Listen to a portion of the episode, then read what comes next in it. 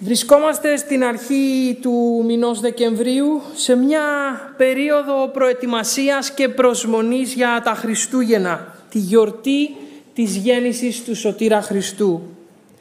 Νομίζω θα συμφωνήσετε μαζί μου πως εμείς οι άνθρωποι ίσως με πολύ διαφορετικό τρόπο ζούμε και προσδοκούμε τις μέρες αυτές.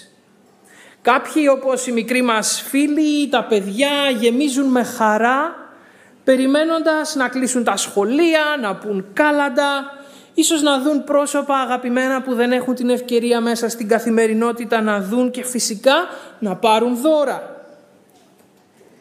Κάποιοι μεγαλύτεροι διατηρούν αυτή την παιδικότητα και προσδοκούν να χαρούν και να απολαύσουν τις μέρες αυτές συνεπαρμένοι από τα δώρα, από τα στολίδια, τα φωτάκια που φωτίζουν στο σκοτάδι και κρατούν ενεργητικά και υπερκινητικά το ρολόι του ΔΔΕ. Για κάποιους άλλους οι γιορτές των Χριστουγέννων για ποικίλους λόγους μοιάζουν να είναι αυτό που λέμε μια από τα ίδια. Τίποτα το καινούριο, τίποτα το συναρπαστικό. Οικογενειακές παραδόσεις, τραπεζώματα, ευτυχώς υπάρχουν και τα μελομακάρονα. Σε κάποιους δεν αρέσουν ούτε αυτά. Αυτούς δεν μπορώ να τους καταλάβω.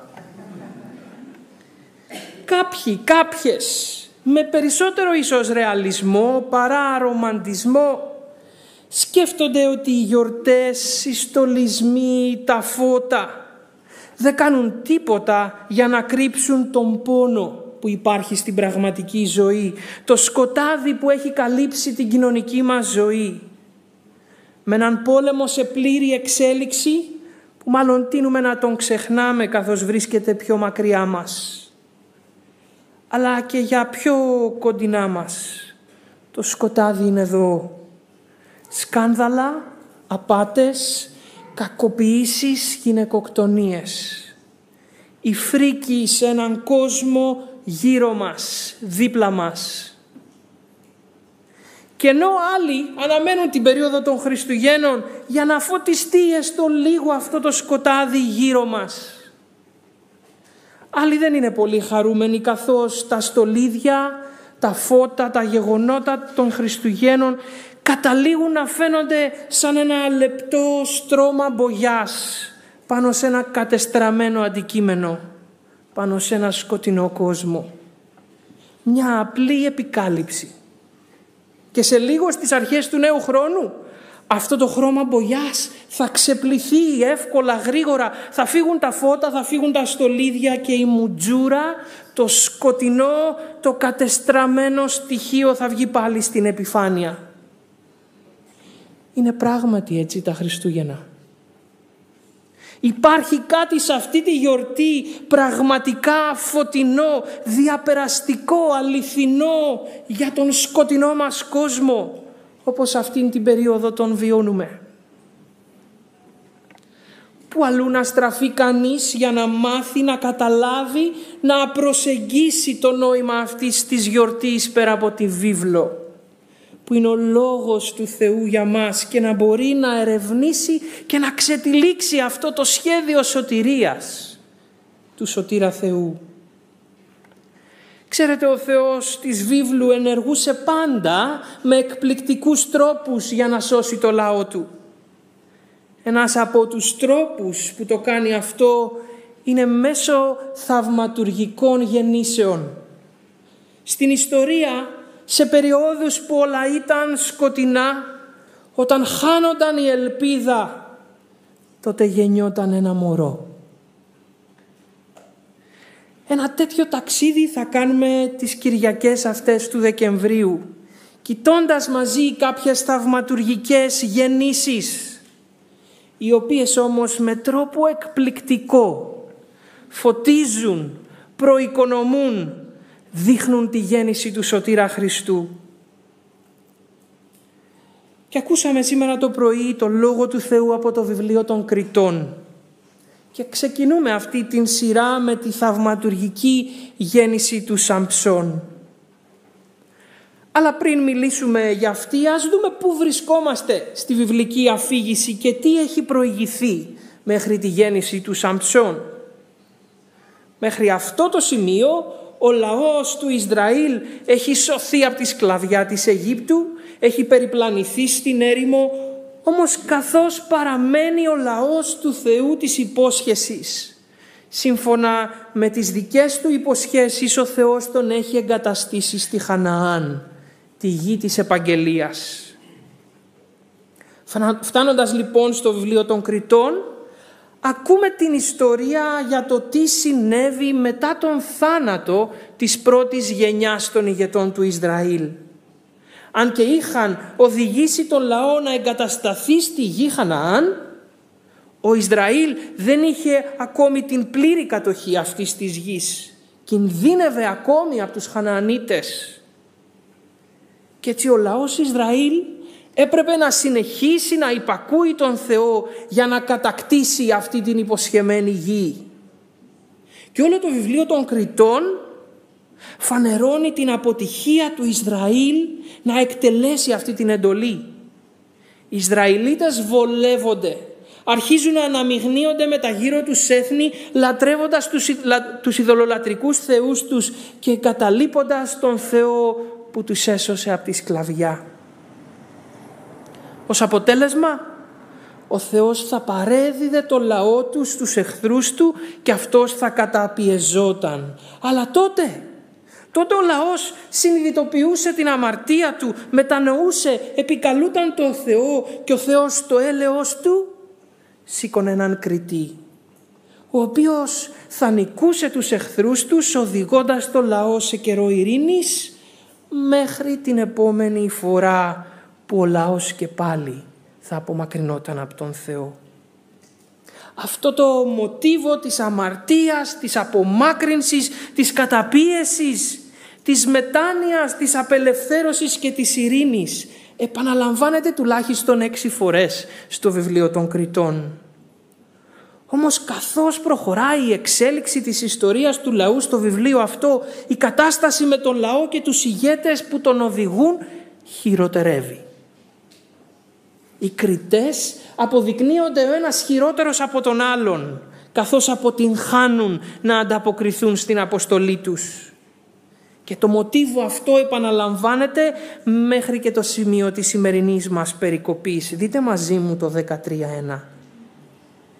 Οι Ισραηλίτες δυσαρέστησαν πάλι με τις πράξεις τους στον Κύριο και αυτός τους παρέδωσε στους Φιλιστέους για 40 χρόνια.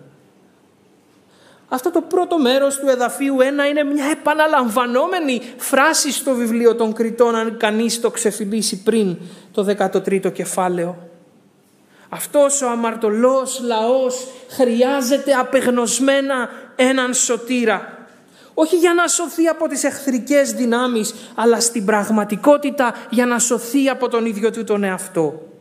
Καθώς βρίσκεται μέσα στο δικό του σκοτάδι, μακριά από τον Θεό και υπό την κυριαρχία των Φιλιστέων, χρειάζεται απεγνωσμένα έναν σωτήρα. Και μέσα σε αυτό το σκοτάδι θα γεννηθεί ένα παιδί. Και έτσι στην αφήγηση του βιβλίου των Κριτών εμφανίζεται η ιστορία του Σαμψών, που στα εβραϊκά σημαίνει μικρός ήλιος μέσα στο σκοτάδι μέσα σε αυτό το σκοτάδι ένας μικρός ήλιος θα γεννηθεί με τρόπο θαυματουργικό. Ο Σαμψόν ένας από τους πιο διάσημους κριτές και μια από τις πιο γνωστές φιγούρες στην Παλαιά Διαθήκη δεν είναι; Και το ερώτημα μετά από όλα αυτά είναι με βάση όσα προηγήθηκαν με τους προηγούμενες κριτές είναι ο Σαμψόν αυτό το είδος του ηγέτη, αυτός ο σωτήρας που χρειάζεται ο Ισραήλ για να ελευθερώσει όχι μόνο από τη σκλαβιά των Φιλιστέων, αλλά και από την σκλαβιά της ανομίας του λαού του Θεού, να τον ελευθερώσει από το σκοτάδι στο οποίο έχει περιέλθει. Σε αυτό το σκοτάδι λοιπόν που επικρατεί θα γεννηθεί θαυματουργικά ένα παιδί και προηγείται της γέννησης η προετοιμασία για αυτή. Δείτε στο εδάφιο 2. Ο Θεός ξεκινά να ενεργεί για να σώσει τον λαό του καθώς ο άγγελος συναντά μια στήρα και άτεκνη γυναίκα αλλά της λέει θα μείνεις έγκυος και θα γεννήσεις γιο. Βλέπετε αυτή η γέννηση ενός σωτήρα δεν είναι μια απλή γέννηση, είναι θαυματουργική γέννηση από μια στήρα και άτεκνη γυναίκα. Αυτή είναι μια υπερφυσική ιστορία, δεν είναι; Όπως υπερφυσική είναι και η δύναμη που στα επόμενα κεφάλαια διαβάζουμε ότι είχε ο Σαμψόν. Ξανά και ξανά επαναλαμβάνεται στην αφήγηση για αυτόν τον κριτή. Το πνεύμα του Κυρίου ήρθε πάνω στο Σαμψόν. Και είναι σαφές από όλη την αφήγηση της ιστορίας του ότι η δύναμη αυτή δεν ήταν μια δική του δύναμη. Θυμάστε ότι κάποια στιγμή διαβάζουμε παρακάτω στο περιστατικό με τη Δαλιδά η δύναμή του φεύγει. Και αυτό γιατί ο Κύριος είχε φύγει μακριά του. Μια υπερφυσική ιστορία λοιπόν που ξεκινά με μια γέννηση θαυματουργική και συνεχίζει να είναι υπερφυσική όσο η παρουσία όμως του Κυρίου είναι εκεί.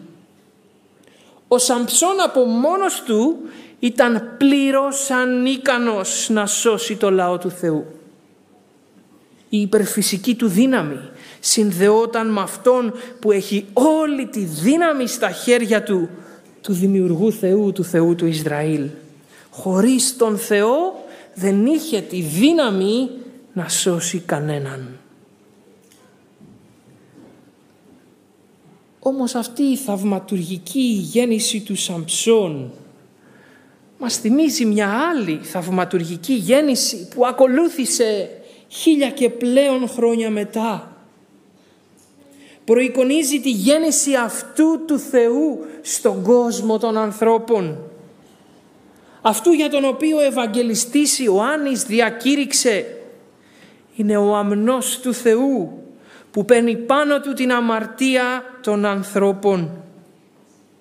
Και αργότερα διακήρυξε δημόσια και είπε «Είδα το πνεύμα να κατεβαίνει σαν περιστέρι από τον ουρανό και να μένει επάνω του».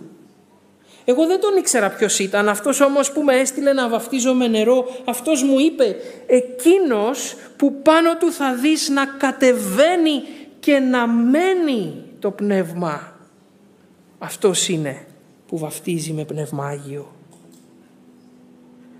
Ήρθε, ήρθε λοιπόν ο μοναδικός θεϊκός σωτήρας, αυτός τον οποίο το πνεύμα μένει και δεν φεύγει όπως το Σαμψόν.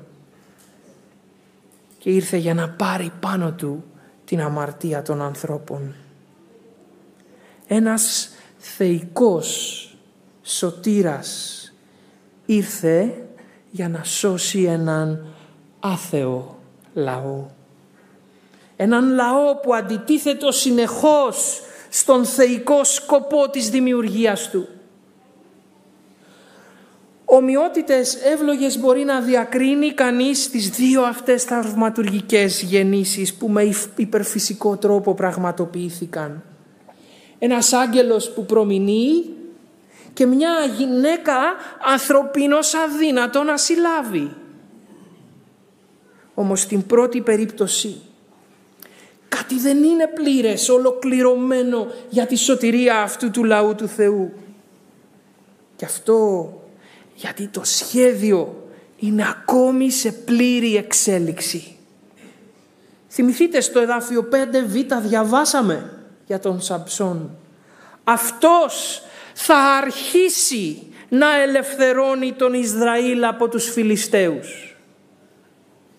Κάτι ξεκινά, αλλά ολοκληρώνεται χίλια και πλέον χρόνια αργότερα. Ένας θεϊκός σωτήρας ήρθε να σώσει έναν άθεο λαό. Όμως ο άγγελος έδωσε και κάποιες οδηγίες στη γυναίκα που επρόκειτο να γεννήσει τον Σάμψον. Δείτε μαζί μου το εδάφιο 4 και 5 Πρόσεχε λοιπόν από τώρα να μην πίνεις κρασί και άλλα δυνατά ποτά και να μην τρως τίποτα ακάθαρτο εξαιτίας της εγκυμοσύνης σου. Γιατί ο γιος που θα γεννήσεις θα είναι ναζιραίος, δηλαδή αφιερωμένος στον Θεό από την κοιλιά της μάνας του και δεν θα του κόψουν τα μαλλιά. Μιλήσαμε για δύναμη πιο πριν για τα κομμένα μαλλιά του Σαμψών. Με τα εδάφια αυτά κάποιες οδηγίες δίνονται στη μητέρα να τηρήσει και μάλιστα καθόλου την εγκυμοσύνη της. Γιατί;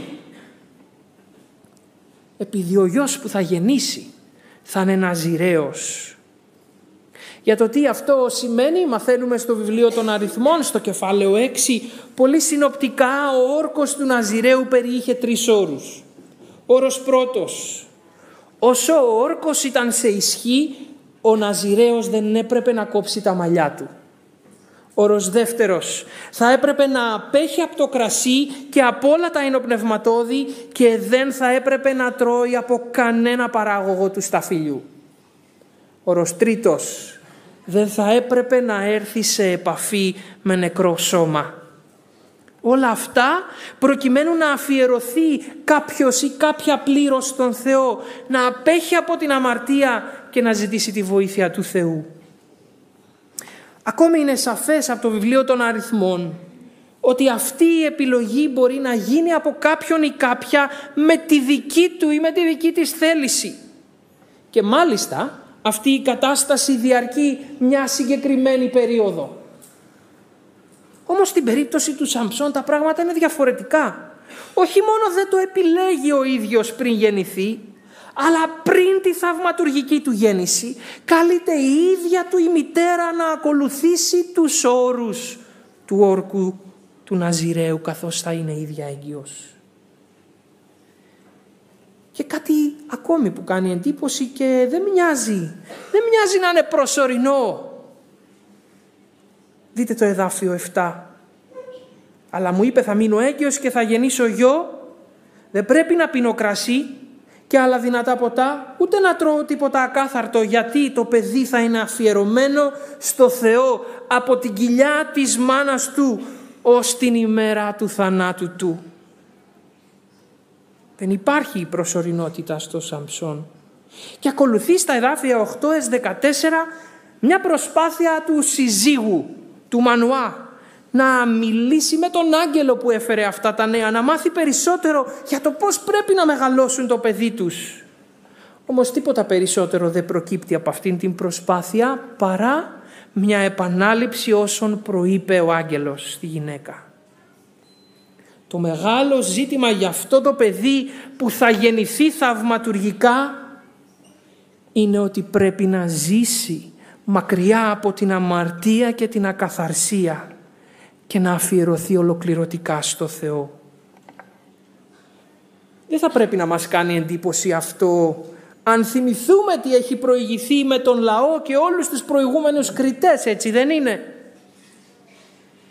Έχουμε επισημάνει την κατάπτωση εξαιτίας της αμαρτίας όχι μόνο του λαού αλλά και όλων των κριτών που προηγήθηκαν του Σαμψόν.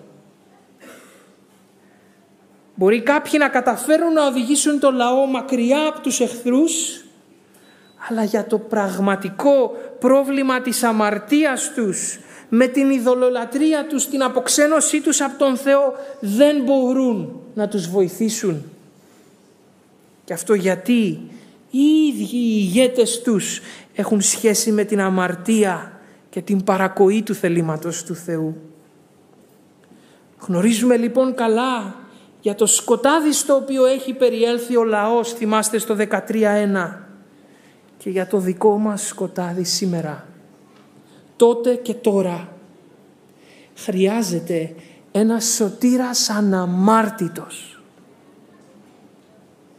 Και το ερώτημα, αν έτσι είναι τα πράγματα και αυτές είναι οι απαιτήσεις, πώς θα πήγε τελικά ο Σαμψόν;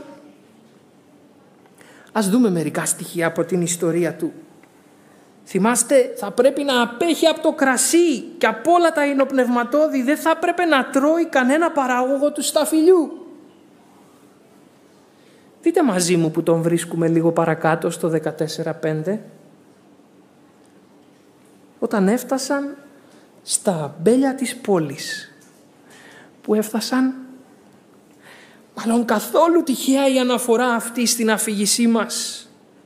Δεν μας λέει βέβαια ότι κατανάλωσε κάποιο καρπό ή παράγωγο του σταφελιού αλλά σε έναν πειρασμό πιθανότατα θα μπει και δεν νομίζετε. Μην βιαστούμε να τον δικαιολογήσουμε γιατί παρακάτω λέει ότι ένα λιονταράκι όρμησε τότε μου γκρίζοντας πάνω στο Σαμψόν. Δεν είπε όμως τίποτα στους γονείς του γι' αυτό το κατόρθωμα. Γιατί άραγε; Μήπως ήξερε ότι έτσι καταπατά τον όρκο του ως Ναζιρέος. Και φυσικά το ήξερε. Και μάλιστα μετά από κάποιες μέρες επιστρέφει σε αυτό το σημείο. Βγήκε λίγο από τον δρόμο του για να δει το πτώμα του λιονταριού και βλέπει μες στο πτώμα ένας σμάρι με μέλισσες και μέλι. Μάζεψε με τις χούφτες του και καθώς προχωρούσε στο δρόμο έτρωγε. Καμία επαφή με νεκρό σώμα, καμία επαφή με τον ίδιο τον όρκο του. Και είναι και αυτή η ιστορία με τη γυναίκα τη Φιλιστέα που είδε, επιθύμησε και θέλησε να την κάνει γυναίκα του στο κεφάλαιο 14. Μια Φιλιστέα Σαμψόν. Αυτό είναι απαγορευμένο από τον Θεό για κάθε άνδρα του λαού. Εσύ είσαι ο ηγέτης του λαού. Δείτε πώς το δικαιολογεί ο Σαμψόν στο εδάφιο 3β. Εμένα αυτή μ' αρέσει. Ζήτησε την για μένα να την παντρευτώ. Η σχέση του με το άλλο φίλο σε αυτό το πλαίσιο συνεσχίζεται στην αφήγηση στο κεφάλαιο 16. Μια μέρα ο Σαμψόν πήγε στη Γάζα και εκεί είδε μια πόρνη και πλάγιασε μαζί της. Σαμψόν, θυμάσαι σε τι σε έχει καλέσει ο Θεός; Και συνεχίζει απτόητος. Μετά από αυτά αγάπησε μια γυναίκα που ονομαζόταν Δαλιδά και κατοικούσε στην πεδιάδα Σορέκ. Αρχίζουμε να χάνουμε το μέτρημα σιγά σιγά. Και είπαμε νωρίτερα πώς κατέληξε αυτό. Η Δαλιδά είναι αυτή που θα επιτρέψει να του κόψουν τα μαλλιά καταπατώντας ακόμη έναν όρο από τον όρκο του. Αλλά αυτός είναι ο Σαμψόν. Μοιάζει το μότο της ζωής του να είναι αν μοιάζει κάτι καλό, κάντο. Αν έχει ωραία αίσθηση, μη σταματάς. Δεν δείχνει κανένα ενδιαφέρον να ανταποκριθεί στην ευθύνη του ρόλου και της κλίσης του και να κρατηθεί ο ίδιος μακριά από την αμαρτία και να αφιερωθεί στον Θεό.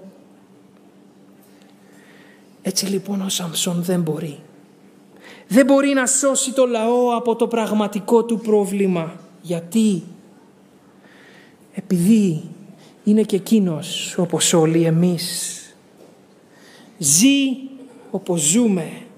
Αυτό μ' αρέσει, αυτό θέλω. Σας θυμίζει κάτι αυτό από τον σύγχρονο σκοτεινό μας κόσμο. Αυτό είναι η αμαρτία. Να θέλω κάτι, να επιθυμώ και να διεκδικώ κάτι που ο Θεός ο δημιουργός μου δεν θέλει για μένα. Αλλά το θέλουν τα μάτια μου. Το θέλει η καρδιά μου. Το θέλω εγώ. Θυμηθείτε την αμαρτία των πρωτόπλαστων στον κήπο της Εδέμ;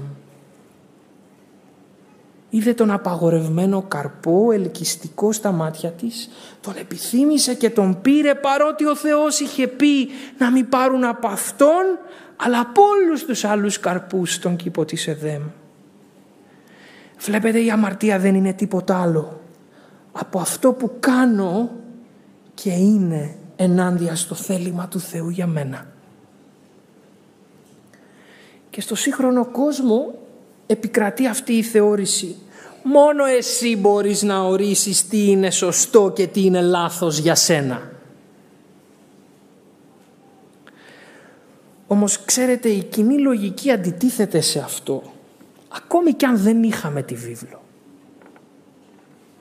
αν το κακό ορίζεται μόνο από το τι βλέπω και κρίνω και αξιολογώ εγώ ως κακό, πώς θα μπορούσα την ίδια στιγμή να πω εγώ σε έναν Ναζί ότι ήταν λάθος ότι εξολόθρευσαν τους Εβραίους; Μα αυτοί νόμιζαν ότι έκαναν καλό στην ανθρωπότητα.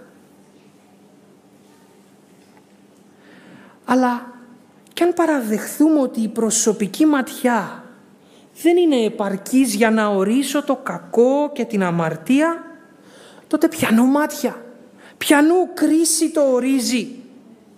Είναι τα μάτια κάποιων συγκεκριμένων, είναι η κρίση της πλειοψηφίας. Σκεφτείτε όμως πως η οπτική όλων αυτών δεν μπορεί να αποτρέψει ένα νέο ολοκαύτωμα. Η απάντηση στο ερώτημα είναι η βίβλος δίνει αυτή την οπτική. Καθώς η βίβλος φωτίζει τον χαρακτήρα του δημιουργού Θεού και το σχέδιό του για το δημιούργημά του τον άνθρωπο. Η αμαρτία ορίζεται λοιπόν ως η παραβίαση της σχέσης του δημιουργού με το δημιούργημά του, η παραβίαση του θελήματος του Θεού για μένα. Ότι ο Θεός βλέπει ως αμαρτία είναι αμαρτία ανεξάρτητα από τη δική μου και τη δική σου ματιά. Το πώς αισθάνομαι ή το τι λέει η κοινωνία ή αν συμφωνεί η σύγχρονη κουλτούρα. Γυρίζοντας πίσω στον Σαμψόν, είναι ξεκάθαρο ότι η αμαρτία του είναι η αμαρτία της Εύας, είναι η δική μου αμαρτία, είναι η δική σου αμαρτία.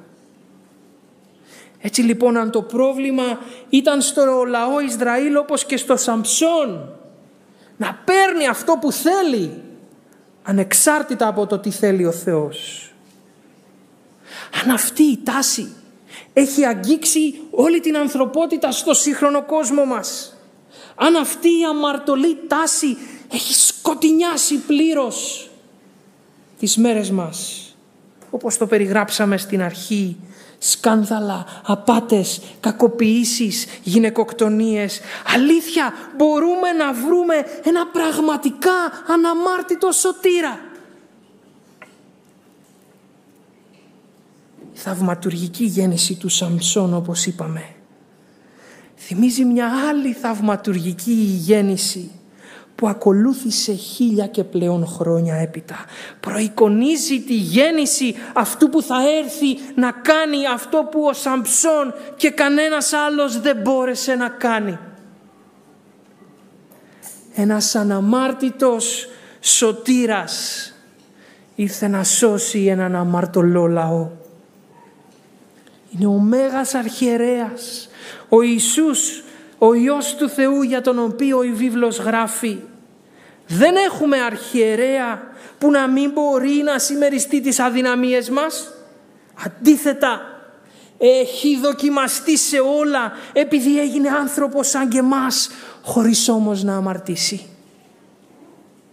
Ο Ιησούς Χριστός έγινε άνθρωπος σαν και εμάς και έζησε ως ένας από εμάς βιώνοντας όλα όσα βιώνεις και όσα βιώνω αλλά και με έναν τρόπο θαυμαστό ο Χριστός δεν είναι σαν και εμάς. Καθώς είναι εντελώς αναμάρτητος. Θυμήσου τους πειρασμούς στην έρημο. Είπε όχι σε όλα. Και έτσι έφτασε στο σταυρό να πεθάνει αναμάρτητος, θυσιαζόμενος θεληματικά για τους αμαρτωλούς. Είναι ο αναμάρτητος σωτήρας που έχουμε τόσο ανάγκη να γνωρίσουμε να αναγνωρίσουμε τους εαυτούς μας ως αυτούς που θέλουν να κάνουν μόνο αυτό που θέλω εγώ και όχι το θέλημα του Θεού και δημιουργού μου.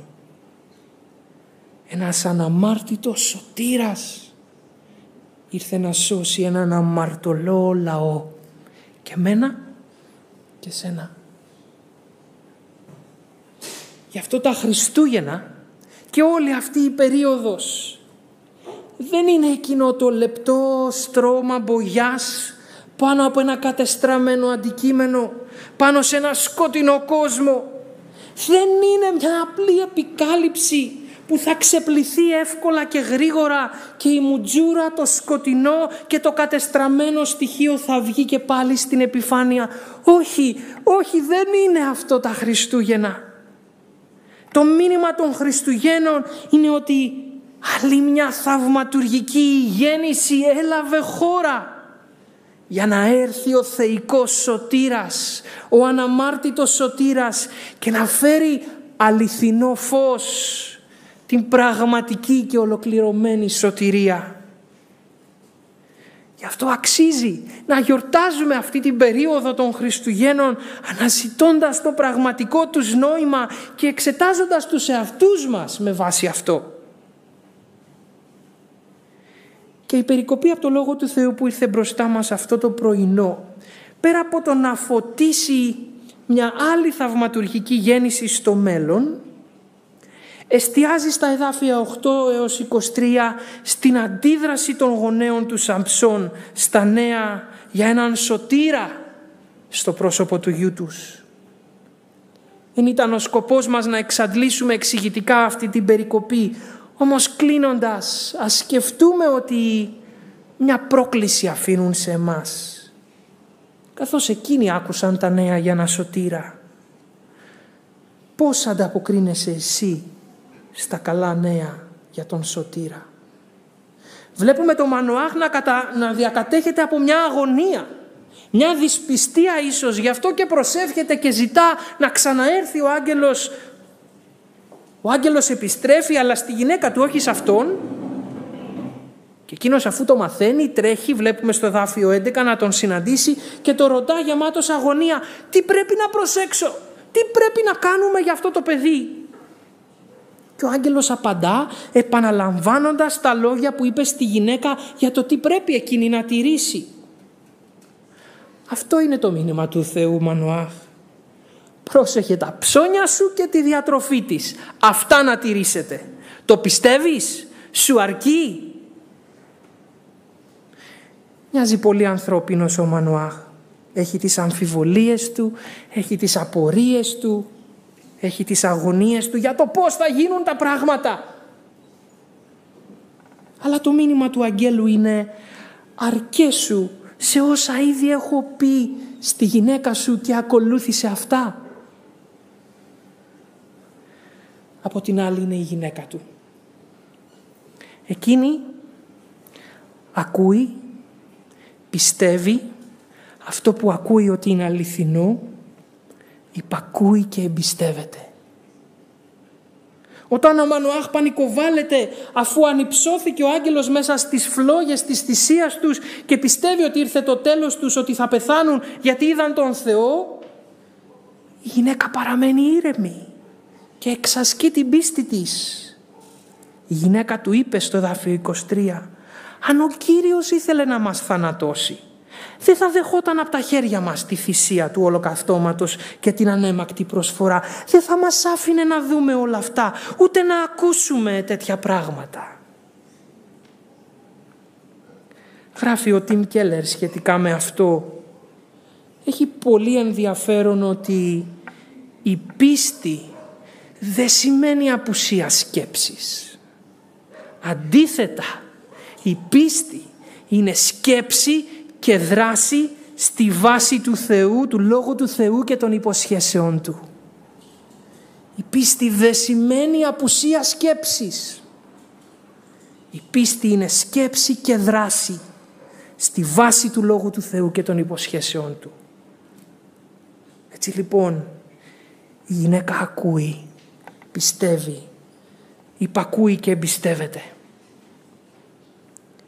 Και η υπόσχεση εκπληρώθηκε στο έπακρο, όπως είδαμε, όχι όμως από τη δική της θαυματουργική γένα και τη ζωή του γιού της, αλλά με τη θαυματουργική γέννηση ενός θεϊκού σωτήρα που ήρθε χρόνια μετά για να σώσει έναν άθεο λαό, ενός αναμάρτητου σωτήρα που ήρθε για να σώσει έναν αμαρτωλό λαό.